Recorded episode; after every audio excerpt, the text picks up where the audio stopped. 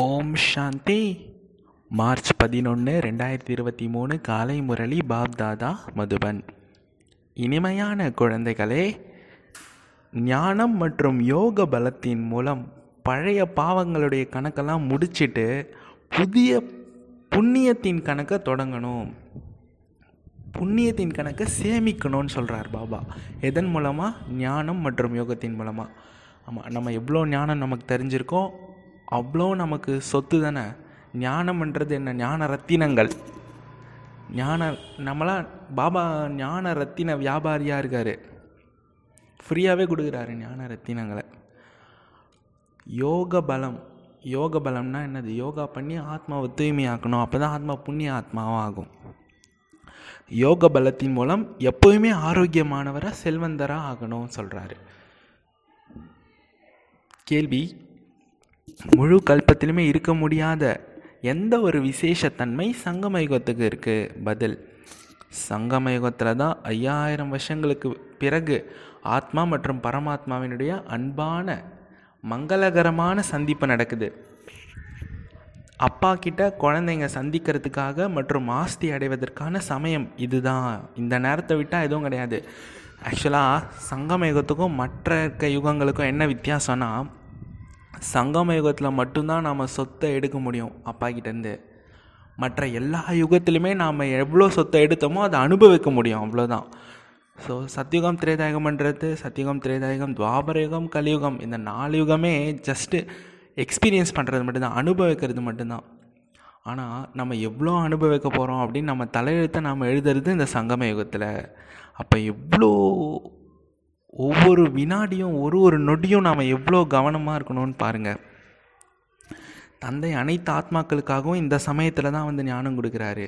அனைவரையுமே விடுவிக்கிறாரு. சங்கம யுகத்தில் தான் தேவி தேவதா தர்மத்தினுடைய நாற்று நடப்படுது. பாபாவுடைய ஞானத்தை கேட்டு யார் மற்ற தர்மத்தில் மாறி இருக்காங்களோ அதுலேருந்து வெளிப்பட்டு கரெக்டாக இங்கே வந்துடுவாங்க எப்படி? ஒளி விளக்க நோக்கி விட்டில் பூச்சிகள் பறந்து வருதோ? அந்த மாதிரி. பாபா ஞானத்தை அந்த தேவதை குல ஆத்மாக்களை ஈர்க்கும் பாபா ஞானம். அனைவருமே அவங்கவுங்க பழைய கணக்கு வழக்கம் முடிச்சுட்டு வீட்டுக்கு போயிடுவாங்க இத்தகைய விசேஷத்தன்மைகள் வேறு எந்த யுகத்துக்கும் கிடையாது. ஓம் சாந்தி. பரமபிதா பரமாத்மா தந்தை சிவன் என்ற பேரை அவசியமாக சொல்லணும். பரமாத்மா அல்லது இறைவன் அப்படி இல்லைனா காடு அப்படின்னு கூட உலகத்தில் எல்லாருமே சொல்கிறாங்க ஆனால் தந்தை என்ற பேர் அவசியம் இருக்கணும். ஆமாம் இந்த சிவன் காடு அல்லா இதெல்லாமே பக்தியில் பேர். அப்படின்னா என்ன அர்த்தம்? அவர் பக்தி அவர் ஒரு தனியாள் நம்ம தனியாக இங்கே மாட்டிக்கிட்டோம். அப்படின்னு சொல்லி பக்தி பண்ணுறது தான் இந்த சிவன் அல்லா காடு இதெல்லாம். ஆனால் நம்ம தந்தைன்னு சொன்னோடனே என்ன ஆகுது கனெக்ஷன் வந்துடுது அவர் அப்பாவாக இருக்கிறாரு. நம்ம குழந்தைங்களா இருக்கிறோம். அப்போ பாருங்கள் இது எவ்வளோ பெரிய பாக்கியம். ஸோ நம்ம சொந்த அப்பா கிட்ட சொந்த அப்பான்னு சொன்னோடனே இப்படி நெருக்கத்தில் வந்துடுறோம். ஸோ அப்பா கிட்ட நம்ம என்ன வேணால் பேசலாம் எப்படி வேணால் கேட்கலாம். என்ன வேணும் நமக்கு வேணுமோ அதை கேட்டால் அவர் செய்வார். ஸோ அந்த மாதிரி ஒரு நெருக்கம் வந்துடுது. அதனால் தந்தைன்னு நீங்கள் அவசியமாக சொல்லணும். காட் ஃபாதர்னு சொல்லணும். ஃபாதர் சுப்ரீம் ஃபாதர் அவர். நிராகாரமானவர் இல்லையா? ஆத்மாக்கள் கூட நிராகாரமாக இருக்குது. இங்கே வந்து சாக்காரமானவராக ஆகிறாங்க. உடல் எடுத்தவொடனே சாக்காரமானவராக ஆகிறாங்க. நிராகார் அப்படின்னா உடலே இல்லாமல் வெறும் ஆத்மா. எந்த ஒரு செயல் செயல் இருக்காது. எண்ண ஓட்டம் இருக்காது எதுவும் இருக்காது. ஜஸ்ட்டு ஒரு ஒளிப்புள்ளி. இங்கேருந்து ஆத்மா எடுத்து வெளியே வச்சுட்டா எப்படி இருக்கும்? தனியாக ஒரு ஒரு கண்ணாடி பாக்ஸ்குள்ளே வச்ச மாதிரி எப்படி இருக்கும்? அது மாட்டம் இருக்கும் இல்லைங்களா? அந்த மாதிரி. ஆத்மாக்கள் கூட நிராகாரமாக இருக்குது. இங்கே வந்து சாக்காரமாகுது பரமபிதா பரமாத்மா அங்கேருந்து குழந்தைங்கள அதாவது ஆசான்களை பாகம் ஏற்று நடிக்கிறதுக்காக பாபா தான் நம்மளை அனுப்பி வைக்கிறாரு. ஆனால் நம்ம என்ன பாக்கியம் செஞ்சோமோ தெரில நமக்கு சொர்க்கத்தில் பாட்டு பாபா நம்மளை அமைச்சிருக்காரு பாருங்க. இறை தந்தை அப்படின்னு எப்போ சொல்கிறீங்களோ அப்போ மனிதர்களுடைய புத்தியில் லௌகீக தந்தை நினைவுக்கு வரமாட்டார். அவரோ அவருடைய குழந்தைகளின் தந்தை ஆவார். ஆமாம் ஆக்சுவலாக லௌகீக தந்தையே பாபாவுக்கு குழந்த தான். அவரும் ஒரு ஆத்மா குழந்த தான் சரிங்களா?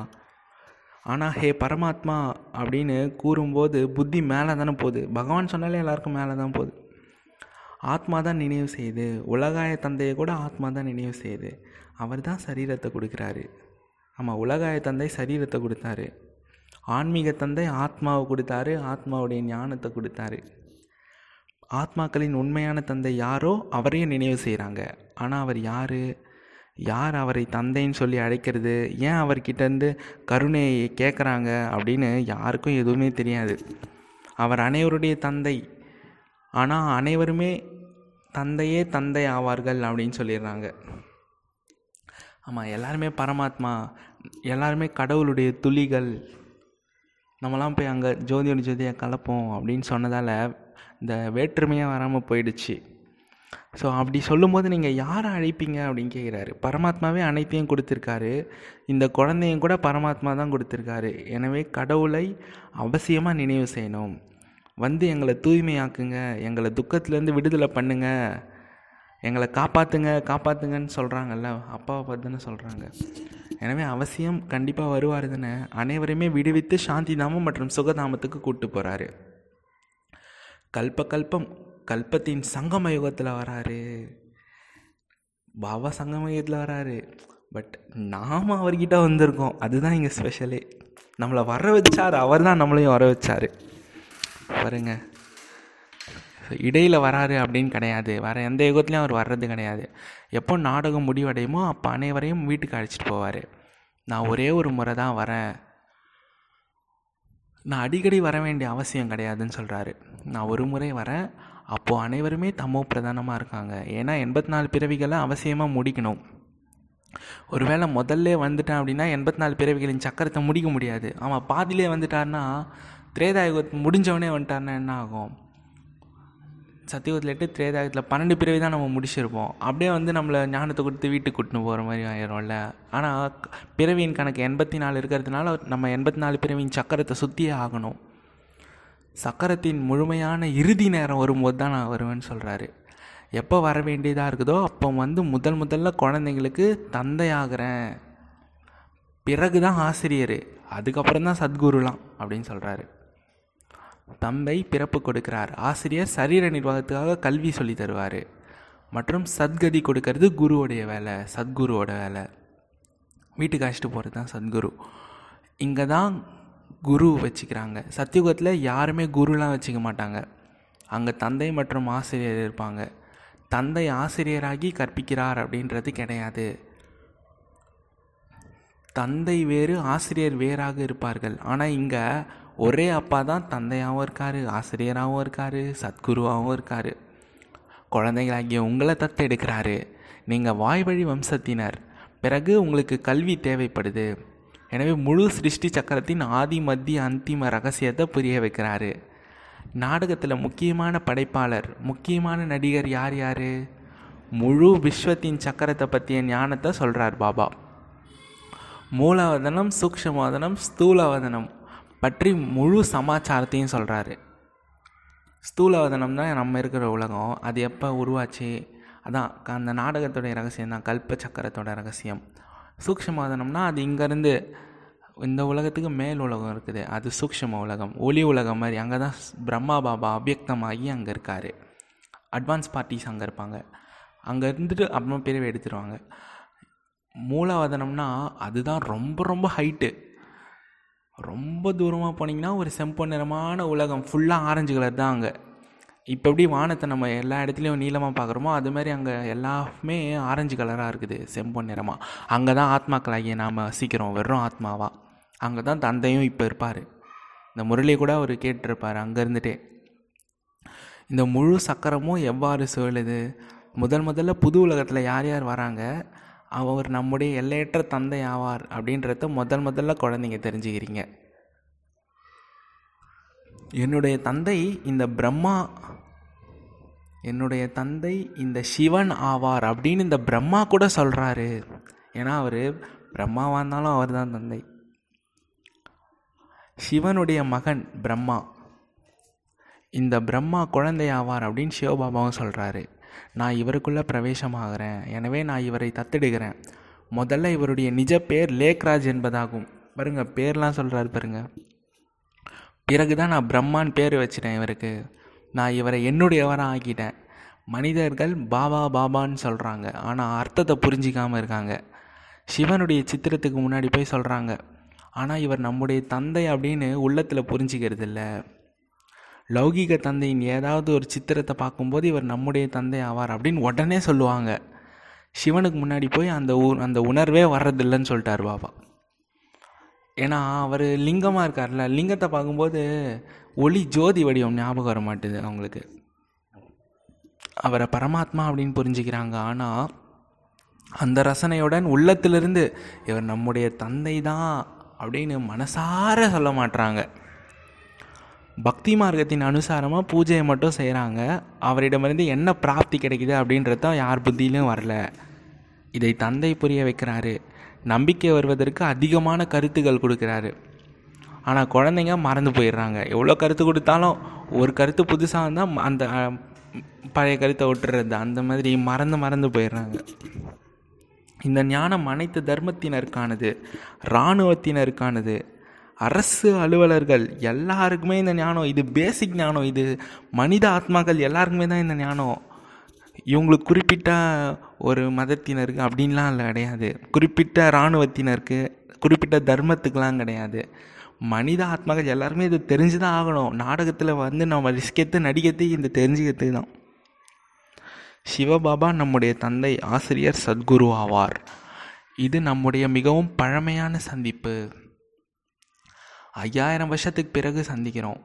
இது ஆத்மாக்கள் மற்றும் பரமாத்மாவினுடைய அன்பான மங்களமான சந்திப்பாகும். பரமபிதா பரமாத்மா வந்து அனைத்து ஆத்மாக்களையும் சந்திக்கிறாரு. இந்த சமயத்தில் தான் அனைவருமே அவர் விடுவிக்கிறாரு. அனைவரும் ஆனால் எல்லாருமே வந்து கோர்ஸ் எடுக்க மாட்டாங்க. கல்வியை வந்து பெற மாட்டாங்க. யார் தேவதை ஆகுறாங்களோ அவங்க தான் கல்வியை பெறுவாங்க. மனித சிருஷ்டியின் மரம் அவ்வளோ பெரிய மரம் இது. அதனுடைய நாத்தை இங்கே பாபா நடுறாரு. இன்று அரசாங்கம் கூட விதவிதமாக நாத்தெல்லாம் நடுது. பாபாவும் நாற்று நடுறாரு பிறகு யார் இந்த குலத்தினரோ அவங்க வெளிப்பட்டு வருவாங்க. யார் தேவி தேவதை தர்மத்தை சேர்ந்தவங்களோ அவங்க தான் இந்த அஸ்திவாரத்தை சேர்ந்தவங்களோ அவங்களுடைய நாட்டு நடப்படுது. நீங்கள் உண்மையிலே தேவி தேவதை தர்மத்தினர் ஆவீர்கள் சொல்லிட்டாரு. ஏன்னா இந்த முரளி நீங்கள் இவ்வளோ நேரம் கேட்குறீங்கனாலே நீங்கள் தேவி தேவதை தான். அதில் டவுட்டே இல்லை. ஹண்ட்ரட் பர்சன்ட்டு பிறகு மற்ற மற்ற தர்மத்தினரின் நாற்று நடப்படும். முதல்ல நம்மளுடைய நாற்று. அதுக்கப்புறம் ரெண்டாயிரத்தி ஐநூறு வருஷம் கழிச்சு இஸ்லாம் புத்திசம் கிறிஸ்டியானிட்டின்னு வரும் சரிங்களா? அவங்களாம் வருவாங்க. எல்லாமே இது ட்ராமா தானே? வெரைட்டியான நடிகர்கள். யார் பிற தர்மத்தில் மாறியிருக்காங்களோ அவங்க அங்கேருந்து வருவாங்க. வெவ்வேறு முஸ்லீம் பாரசீகர் போன்றோர்லாம் வருவாங்க. நம்முடைய தெய்வீக தர்மத்தினுடைய மரத்தின் நாற்று நடப்பட்டிருக்கு. அந்த ஒரே ஒரு தந்தையை நம்முடைய தந்தை ஆசிரியர் சத்குரு ஆவார் அப்படின்னு இப்போ குழந்தைகளாகிய நீங்கள் தெரிஞ்சுக்கிட்டீங்க. தந்தை எங்களுக்கு பிறப்பு கொடுக்குறாரு. பிறகு இந்த ஆசிரியர் கல்வி கற்பித்தார் அப்படின்னு மனிதர்கள் சொல்கிறாங்க பிறகு இறுதியில் குரு கிட்ட போவாங்க. சிலர் குரு வச்சுக்கிறாங்க சிலர் குருவெல்லாம் வச்சுக்கிறது கிடையாது. ஒவ்வொருவருமே அவங்கவுங்க கருத்தும்படி வச்சுக்கிறாங்க. யாரையாவது அவசியம் நினைவு செய்கிறாங்க அது மட்டும் உண்மை. ஒன்று பிரம்ம தத்துவத்தை நினைவு பண்ணுறாங்க இல்லை கிருஷ்ண பரமாத்மா அப்படின்னு சொல்லிட்டு கிருஷ்ணரை நினைவு பண்ணுறாங்க ஆனால் இங்கே ஜோதி வடிவான பரமாத்மா சிவன் தந்தை அவர் தான் ஆத்மாக்களின் தந்தை. அவரை நீங்கள் நினைவு பண்ணணும் அப்படின்னு சொல்கிறாரு தந்தையை நினைவு செய்வாங்க இல்லை யாராவது உற்றார் உறவினர் கூட நினைவு பண்ணுவாங்க. இப்போ நீங்கள் மற்ற அனைவருடைய நினைவையும் மறந்து ஒரு தந்தையை நினைவு பண்ணுங்கள் அவர் தான் சத்தியமானவர் சத்தியமான தந்தை சத்தியமான ஆசிரியர் சத்தியமான சத்குரு. சத்திய கண்டத்தை ஸ்தாபனை பண்ணுறாரு முழு சிருஷ்டியின் ஆதி மத்திய அந்திம சக்கரத்துடைய எல்லா ரகசியத்தின் வரலாறு பூகோளத்தை புரிய வைக்கிறாரு. நாம் சுய தரிசன சக்கரதாரி ஆகிறோம் அப்படின்னா அவசியம் சக்கரத்தை நினைவு பண்ணும். ஆமாம் சக்கரம்னா எதுவும் இல்லை ரிவிஷன் தான். ரிவைஸ் கோர்ஸ் மாதிரி ரிவிஷன் பண்ணுறது நம்ம எங்கெல்லாம் இருந்தோம் அப்படின்னு ஒரு தடவை ரிவிஷன் பண்ணி பண்ணி பண்ணி பண்ணி அதை நல்லா புரிஞ்சுக்கிறது. இப்போ ஒரு எக்ஸாம் எழுதுறோன்னா அதை அப்படியே டேரெக்டாக போய் எழுதுறத விட நல்லா ரிவிஷன் பண்ணிட்டு போய் எழுதுனா நல்லா நிறைய மார்க் வாங்க முடியும்ல அதான் சுயதர்ஷன சக்கரத்தை சுற்றுறது அப்படின்னா நம்ம ஆத்மா எங்கெல்லாம் இருந்தோன்னு அடிக்கடி நம்ம சிந்தனை பண்ணிக்கிட்டே இருக்கிறது. அதுதான் சுயதரிசன சக்கரம். புத்தியால் சிந்தனை பண்ணி அசைப்படுறது. அதாவது ஆத்மா முதல் முதல்ல பரந்தாமத்தில் தான் இந்த பூ இந்த உலகத்துக்கு மேலேக்கும் மேலே ஆரஞ்சு கலர் வேர்ல்டு இருக்குது இல்லைங்களா? அங்கேருந்து தான் ஆத்மா அங்கே எல்லா ஆத்மாவும் கும்பலாக தான் இருந்தோம். அங்கேருந்து தான் நம்மளுடைய பாட்டு. அவங்கவுங்களுக்கு தனித்தனியாக பாட்டுன்னு இந்த பூமிக்கு நடிக்க வரோம். அப்போ முதல்ல நம்ம வரும்போது சத்தியுகம் தேவதையாக தான் வருவோம். ஏன்னா பியூராக இருக்கிறதுனால. புதுசாக வரும்போது புதிய உலகம் புதிய பார்ட் எல்லாமே புதுசு. அப்படியே கொஞ்சம் கொஞ்சமாக என்ன தான் நம்ம இந்த பாட் நடிச்சுட்டே இருந்தாலும் ஆத்மாவுடைய பேட்ரின்னு ஒன்று இருக்குது. அது கொஞ்சம் கொஞ்சமாக குறைஞ்சிக்கிட்டே வரும். அப்போ திரேதாயகம் வரும்போது சத்திரியர் ஆகிட்டோம் துவாபர கலியுகத்தில் பூஜாரியாகவே ஆகிட்டோம் சுத்தமாக பேட்ரி ரொம்ப ட்ரெயின் ஆயிடுச்சு கலியுகத்தின் கடைசியில். கோர இருள் வரும்போது கண்டிப்பாக ஒளியை கொடுக்கறதுக்கு ஒருத்தர் வருவார். அவர் தான் தந்தை. காலியான பேட்டரியை ஃபில் பண்ணுறதுக்கு தான் தந்தை வந்திருக்கார். அவர் ஒரு பவர் ஹவுஸு பாபா. அவர்கிட்டேருந்து நம்ம நினைவு பண்ணி நினைவு பண்ணி சார்ஜ் ஏற்றிக்கிறோம் நம்மளுடைய ஆத்மாவுக்கு. அடுத்த கல்பம் சுற்றுறதுக்காக ஏன்னா சரி இந்த கல்பத்தோட முடிச்சிட்டா என்ன ஆகும் நீங்கள் கேட்கலாம் முடிச்சிட்டா மறுபடியும் பரந்தாமத்துக்கு போய் உட்காந்துரும் அதோட எந்த இயக்கமும் இருக்காது. ஆனால் ட்ராமா அப்படி கிடையாது. நடந்தது திரும்ப திரும்ப திரும்ப நடந்துக்கிட்டே இருக்கும். ஏன்னா வெறும் ஆத்மா மட்டும் பரந்தாமத்தில் இருந்தால் எந்த பிரயோஜனமும் கிடையாது. அது வந்து நடித்தா தான் தான் ஆத்மான்றதே அதுக்கு தெரியும். ஸோ இந்த உடல் எடுத்து நடிக்கிறதுக்காகவே பிரத்யேகமாக உருவானது ஆத்மா. அதனால் இப்போ நாம் பிராமணர் ஆக்கியிருக்கோம் இப்போ கோர்ஸ் நாம் நல்லா படிக்க படிக்க ஃபரிஸ்தாவாக ஆயிரும் ஏஞ்சலாகவே மாறிடுவோம். அப்புறம் நாம் வீட்டுக்கு மறுபடியும் போயிட்டு மறுபடியும் இந்த சக்கரத்தை சுற்றுவோம் இதுக்கு பேர் தான் சுய தரிசன சக்கரம் ரிவிஷன் இந்த சிருஷ்டி சக்கரம் எப்படி சுழலுது ஆரம்பத்துலேருந்து இறுதி வரைக்கும் சக்கரத்தை பற்றி தெரிஞ்சுக்கிட்டீங்க. இதை கல்பத்தின் சங்கம யுகத்தில் தான் தெரிஞ்சிக்க முடியும். வேறு எப்பயுமே இது கிடைக்காது. இடையில் யாருமே தெரிஞ்சிக்க முடியாது. தந்தை சொல்லிக் கொடுக்கறதே கல்பகல்பமாக சங்கமயுகத்தில் மட்டும்தான். முழு உலகத்தின் வரலாறு பூகோளத்தை பற்றி ரகசியத்தை வேறு யாரும் புரிய வைக்க முடியாது. அப்பா தான் புரிய வைக்கிறாரு. தந்தை மூலமாக நீங்கள் சுயதரிசன சக்கரதாரியாகி சக்கரவர்த்தி ராஜாவாகிறீங்க. அங்கே இந்த ஞானம் மறைஞ்சு போயிடும். நாடகம் முடிவடைஞ்சு பிறகு ஆத்மாவில் ராஜ்யத்தின் நடிப்பு என்ன இருக்குதோ அந்த ஆரம்பமாய் வெளிப்படும். இது ஒரு நாடகம் அப்படின்னா இது ஒரு இயற்கை தான். நாடகம்ன்றதே ஒரு இயற்கை. நாம் எல்லாருமே ஒரு இயற்கையானவர்கள். இது இயற்கையின் விதி. இயற்கையின் விதியாக அது உருவாட்டினது நாடகம். ஸோ பாருங்கள் இயற்கையின் விதியிலே நமக்கு எவ்வளோ பெரிய பாக்கியம் கிடச்சிருக்குன்னு. இது வரைக்கும் செயற்கை பாக்கியங்கள் தான் நம்ம உருவாக்கியிருப்போம் பார்த்துருப்போம். நமக்கு லக்கெல்லாம் கிடச்சிருக்கோம். இது இயற்கையாக உருவானதுலே நமக்கு பாக்கியம் உருவாக்கியிருக்கு. அதை நினச்சாலே குஷி தான் பாருங்கள் எவ்வளோ கணக்கான ஆத்மாக்கள் இருக்குது. இந்த உலகத்தில் மனித ஆத்மாக்களே எட்நூறு கோடி மேலே போயிட்டுருக்காங்க. அது இல்லாமல் எவ்வளோ ஜீவராசி ஆத்மாக்கள் இந்த நாடகத்தில் நடிச்சிட்ருக்கு ஆனால் நாம் பாருங்கள் எது உயர்ந்த மனித ஆத்மாவின் நடிப்பு உயர்ந்தது அந்த ஆத்மா நம்ம மனிதராகவே நாம் நடிச்சிட்ருக்கோம் அதில் எது உயர்ந்ததுன்னா பகவானையே தேடி பாக்கியத்தை அடையிறது. அந்த பாட்டு நம்ம நடிக்கிறோம். இதை விட உயர்ந்த நடிப்புன்னு எதுவுமே கிடையாது. நமக்கு கீழே பாருங்கள் எவ்வளோ ஜீவராசிகள் எவ்வளோ ஆத்மாக்கள் நடிச்சிட்டு இருக்காங்க. ஆனால் நம்மளுடைய பாட்டு எவ்வளோ விசேஷமாக ஆக்கியிருக்கார் பாபா. ஸோ இதை நினச்சாலே குஷி தான். இதுதான். சத்தியுகத்தில் இந்த ஞானம் மறைஞ்சிடுது. நாடகம் முடிவடைஞ்ச பிறகு ஆத்மாவில் என்ன நடிப்பு இருக்கோ அது அப்படியே ஆரம்பமாகி ப்ளே ஆகிட்டே இருக்கும். இந்த சமயத்தில் கற்றுக்கொள்கிறது தான் உங்களுடைய நடிப்பு. பாபாவின் வருகை குழந்தைகளுக்கு ஞானம் சொல்லித்தரது உயர்ந்த பதவியை அடைய வைக்கிறது தான் அவருடைய வேலை. இது அனைத்துமே இப்போதைய நடிப்பு. பாபாவின் வருகை சொல்லிட்டாரு. பதவியை பிராப்தியாக அடைஞ்சிட்டிங்க அப்படின்னா முடிச்சிடுவார் நாடகத்தை. இப்போ நமக்காக தான் வெயிட்டிங்கு ஓகே மற்றபடி குண்டு போடுறது இதெல்லாமே ஆரம்பிச்சிட்டாங்க. பட் பதவி நம்ம அடையணுன்றதுக்காக கொஞ்சம் ஸ்லோவாக மூவ் பண்ணுறாரு நாடகத்தை. இந்த சிருஷ்டி சக்கரத்தின் ஞானம் மறைஞ்சிரும். எந்த மனிதருக்கும் இந்த சிருஷ்டி சக்கரத்தை பற்றி ஞானமே கிடையாது. சன்னியாசிகளுக்கு கூட இந்த சிருஷ்டி சக்கரத்தை பற்றி அவங்க ஏற்றுக்க மாட்டாங்க.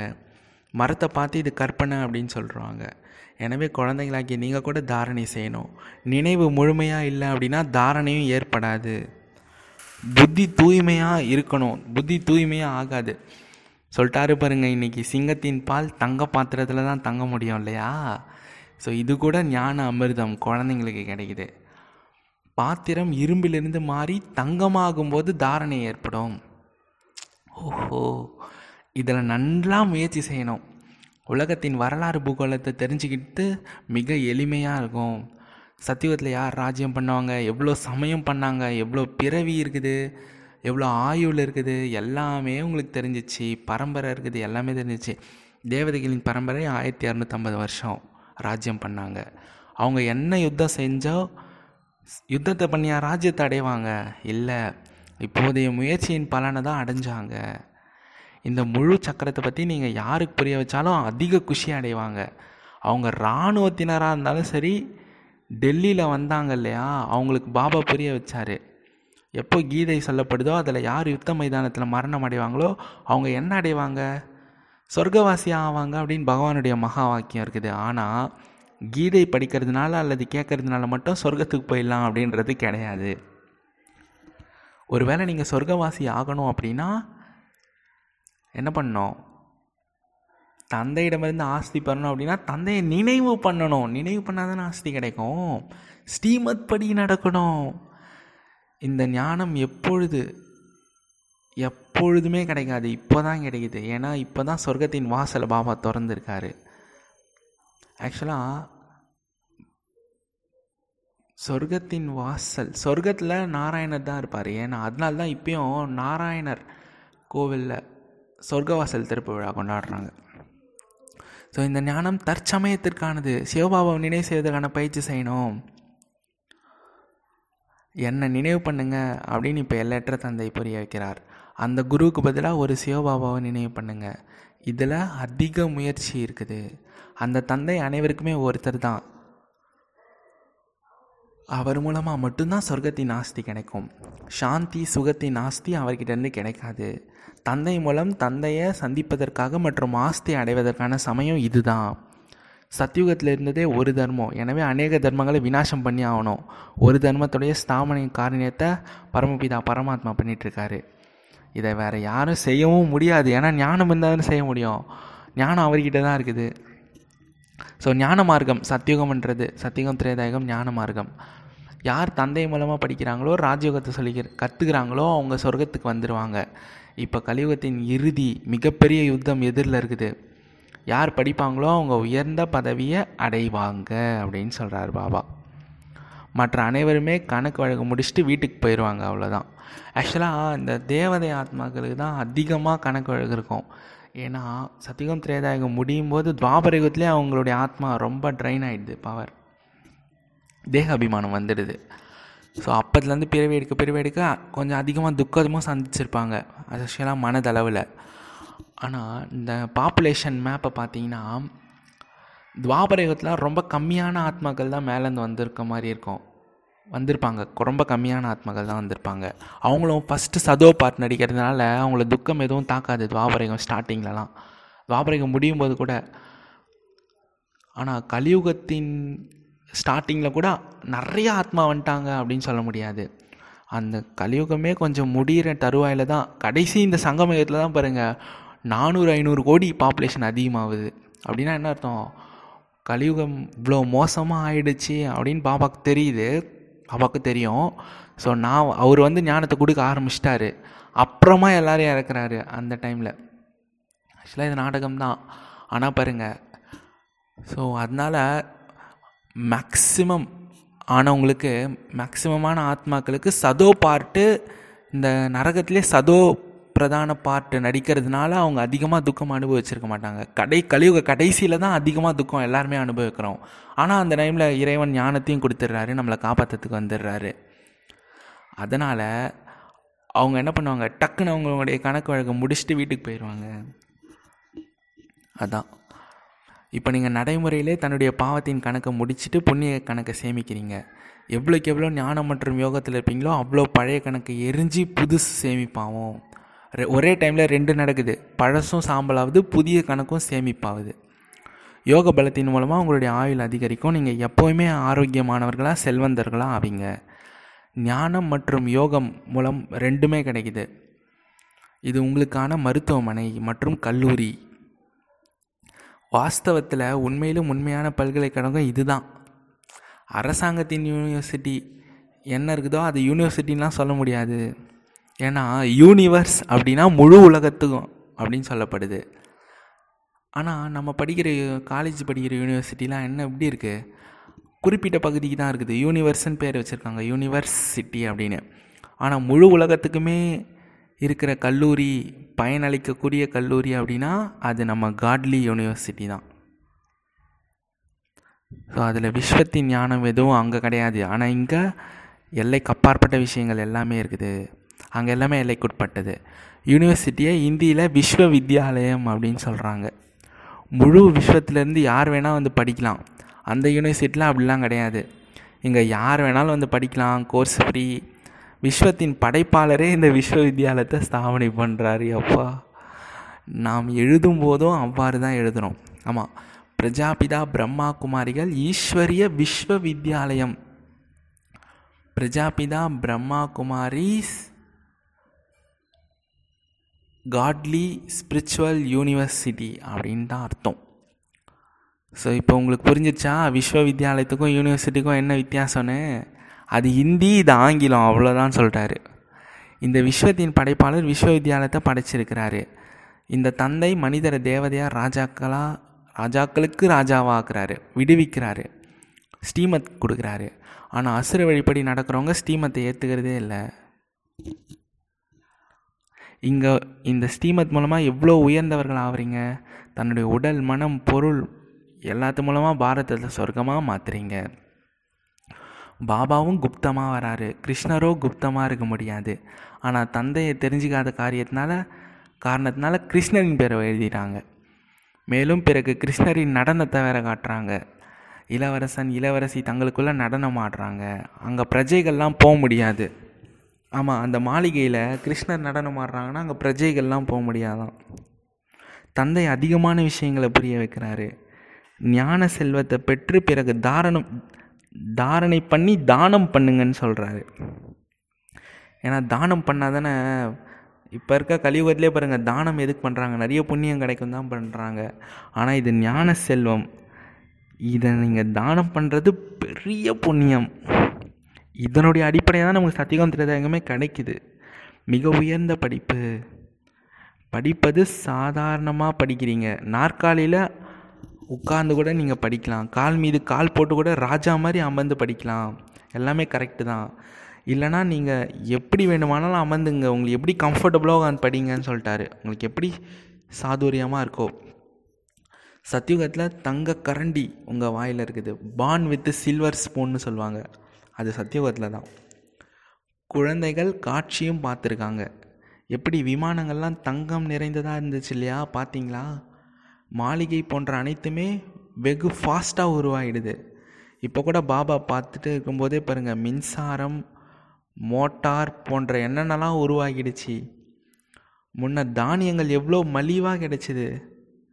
சத்தியுகத்தில் எவ்வளோ மலிவாக இருக்கும் தெரியுமா? இங்கே தங்க காசே ஒரு நூறுரூபா மதிப்பு இருக்குது அப்படின்னா அங்கே ஒரு பைசாவே தங்கம் கிடைக்கும் அப்படின்னு சொல்கிறாரு எவ்வளோ வித்தியாசம் பாருங்கள் உங்களுக்கு ஒரு பிறவியின் படிப்பு மூலமாக இருபத்தோரு பிறவிக்கு ராஜ்யம் கிடைக்குது. வேறு என்ன வேணும்? பாபா யுக்திகளை சொல்லி புரிய வைக்கிறாரு. மகள் ஒருவேளை ஞானம் கேட்கல அப்படின்னா அவருக்கு திருமணம் செய்து வச்சு வைக்க வேண்டியதாக இருக்குது. மகன் ஒருவேளை ஞானம் கேட்கல அப்படின்னா போய் வருமானத்தை சம்பாதி அப்படின்னு சொல்லிட்டு வருமானத்தை செஞ்சு நீயே திருமணம் பண்ணிக்கோ அப்படின்னு சொல்ல வேண்டியதாக இருக்குது.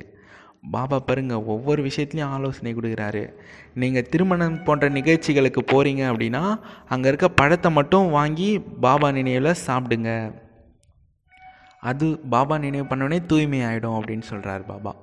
சூப்பர் டிப்ஸ் கொடுக்குறாரு பாபா. அதாவது திருமண நிகழ்ச்சிக்கு பாபா அடிக்கடி நான் நினைப்பேன் பாபா கிட்டே கேட்பேன் பாபா திருமண நிகழ்ச்சிக்கெலாம் போய் ஞானம் கொடுக்கணும்னு சொல்கிறீங்க அங்கே போனாலே நம்மளை பிடிச்சி உட்கார வச்சு சாப்பிடு சாப்பிடுன்னு கட்டாயப்படுத்துவாங்க.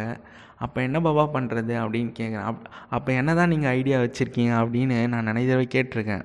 அதுக்கு இது இன்றைக்கி தான் சொல்கிறாரு திருமணத்துக்கு போனீங்கன்னா கூட அங்கே பழத்தை சாப்பிடுங்க. அதை பாபாவை நினைவு பண்ணிட்டு சாப்பிட்ருங்க அது தூய்மையாகிடும் அப்படின்னு பாபா வாக்கு கொடுத்துட்டாரு. நல்லது பாபா. பாப் தாதாவினுடைய இனிமேலும் இனிமையான வெகு காலத்திற்கு பிறகு தேடி கண்டெடுக்கப்பட்ட பிராமண குல பூஷணர்கள் சுயதரிசன சக்கரதாரி கண்ணின் மணிகளுக்கு அன்பு நினைவுகள் காலை வணக்கம் ஆன்மீக குழந்தைகளுக்கு ஆன்மீக தந்தை நமஸ்காரம் ஆன்மீக தந்தைக்கு ஆன்மீக குழந்தைகளின் அன்பு நினைவுகள் நமஸ்காரம் குட் மார்னிங். நன்றி பாபா. தாரணைக்கான முக்கிய சாரம் பார்க்கலாம். ஒன்று அப்பா கிட்டேருந்து என்னெல்லாம் ஞான செல்வம் கிடச்சிருக்குதோ அதை தானம் பண்ணணும். மறைமுகமான ரீதியில் படித்து படித்து இருபத்தோரு பிறவிக்கு ராஜ்யத்தை பெறுங்க. நம்ம குப்தமாக தான் படிக்கிறோம். ஏன்னா இது குப்தமான படிப்பு தான். ஆத்மா எப்படி குப்தமாக இருக்கோ அந்த மாதிரி ஆத்மாவுக்கான படிப்பும் குப்தமானது. ரெண்டாவது பாயிண்ட்டு மற்ற அனைவருடைய நினைவையும் மறந்து ஒரு அப்பாவை சத்தியமான தந்தை ஆசிரியர் சத்குரு அப்படின்ற மூணு ரூபத்துலேயும் அப்பாவை நினைவு பண்ணுங்க. வரதானம் ஆன்மீக போதையின் மூலமாக துக்கம் அசாந்தியின் பேர் அடையாளத்தை கூட முடித்து விடக்கூடிய சர்வ பிராப்தி ஸ்வரூபம் ஆகுங்க ஆன்மீக போதை அதீந்திரிய சுகம்.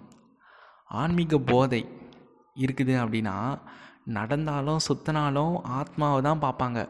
ஆத்மா அபிமானியாக மட்டும்தான் இருப்பாங்க. அவங்க தான் ஆன்மீக போதையில் இருக்காங்கன்னு அர்த்தம். அதுக்கு என்ன பண்ணோம் முரளி படிக்கும்போது கூட ஆன்மீக போதை வரும். இந்த போதையில் இருக்கிறதுனால அனைத்து பிராப்திகளின் அனுபவம் ஏற்படும். பிராப்தி ஸ்வரூப ஆன்மீக போதியில் இருக்கக்கூடிய ஆத்மா அனைத்து துக்கங்களும் தூரமாக போயிடும் அவங்கள விட்டு.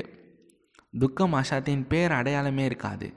ஏன்னா துக்கம் மற்றும் அசாந்தியின் ஆரம்பமே தூய்மை இல்லாமல் இருக்கிறது தான் எங்கே தூய்மை இன்மை இல்லையோ தூய்மையாக இருக்காங்களோ அவங்களுக்கு துக்கம் அசாந்தி எங்கேருந்து வரும்? இங்கே சொல்கிறார் பாபா தூய்மை தான் அஸ்திவாரம்னு சொல்கிறார் துக்கம் அசாந்தி வராமல் இருக்கும். தூய்மை இழந்துட்டோம். உலகமே ஏன் இப்போ துக்கம் அசாந்தியில் இருக்குன்னா தூய்மையே கிடையாது. தூய்மையாக இருந்தால் ஏதோ விரோதி மாதிரி பார்க்குறாங்க நம்மளை. ஸோ அதனால் இந்த தூய்மை இழக்க வைக்கிறது மாயாவுடைய வேலை. தூய்மையாக இருக்க வைக்கிறது பாபாவுடைய வேலை. யார் தூய்மையான ஆத்மாக்களாக இருக்காங்களோ அவங்களிடம் சுகம் மற்றும் சாந்தி இயல்பாக இருக்கும். ஸ்லோகன். யார் சதா ஒருத்தருடைய அன்பிலே மூழ்கியிருக்காங்களோ அவங்க தான் தடையற்றவர்கள் பாபா. யார் சதா ஒருத்தருடைய அன்பிலே இருக்காங்களோ? யாருடைய அன்பில்? பாபாவுடைய அன்பில் மூழ்கி இருந்தால் அவங்க தடையற்றவர்கள். அவங்கள மாயாலாம் கிட்ட கூட வர முடியாது. எந்த தடையுமே அவங்கள யாராலையும் ஏற்படுத்த முடியாது. மனிதாத்மக்களாலும் அவங்களுக்கு தடைகள் வராது. ஸோ அவங்க தான் ஒரு தந்தையின் அன்பில் மூழ்கி இருப்பாங்க. ஓம் சாந்தி. நன்றி பாபா. ஓம் சாந்தி.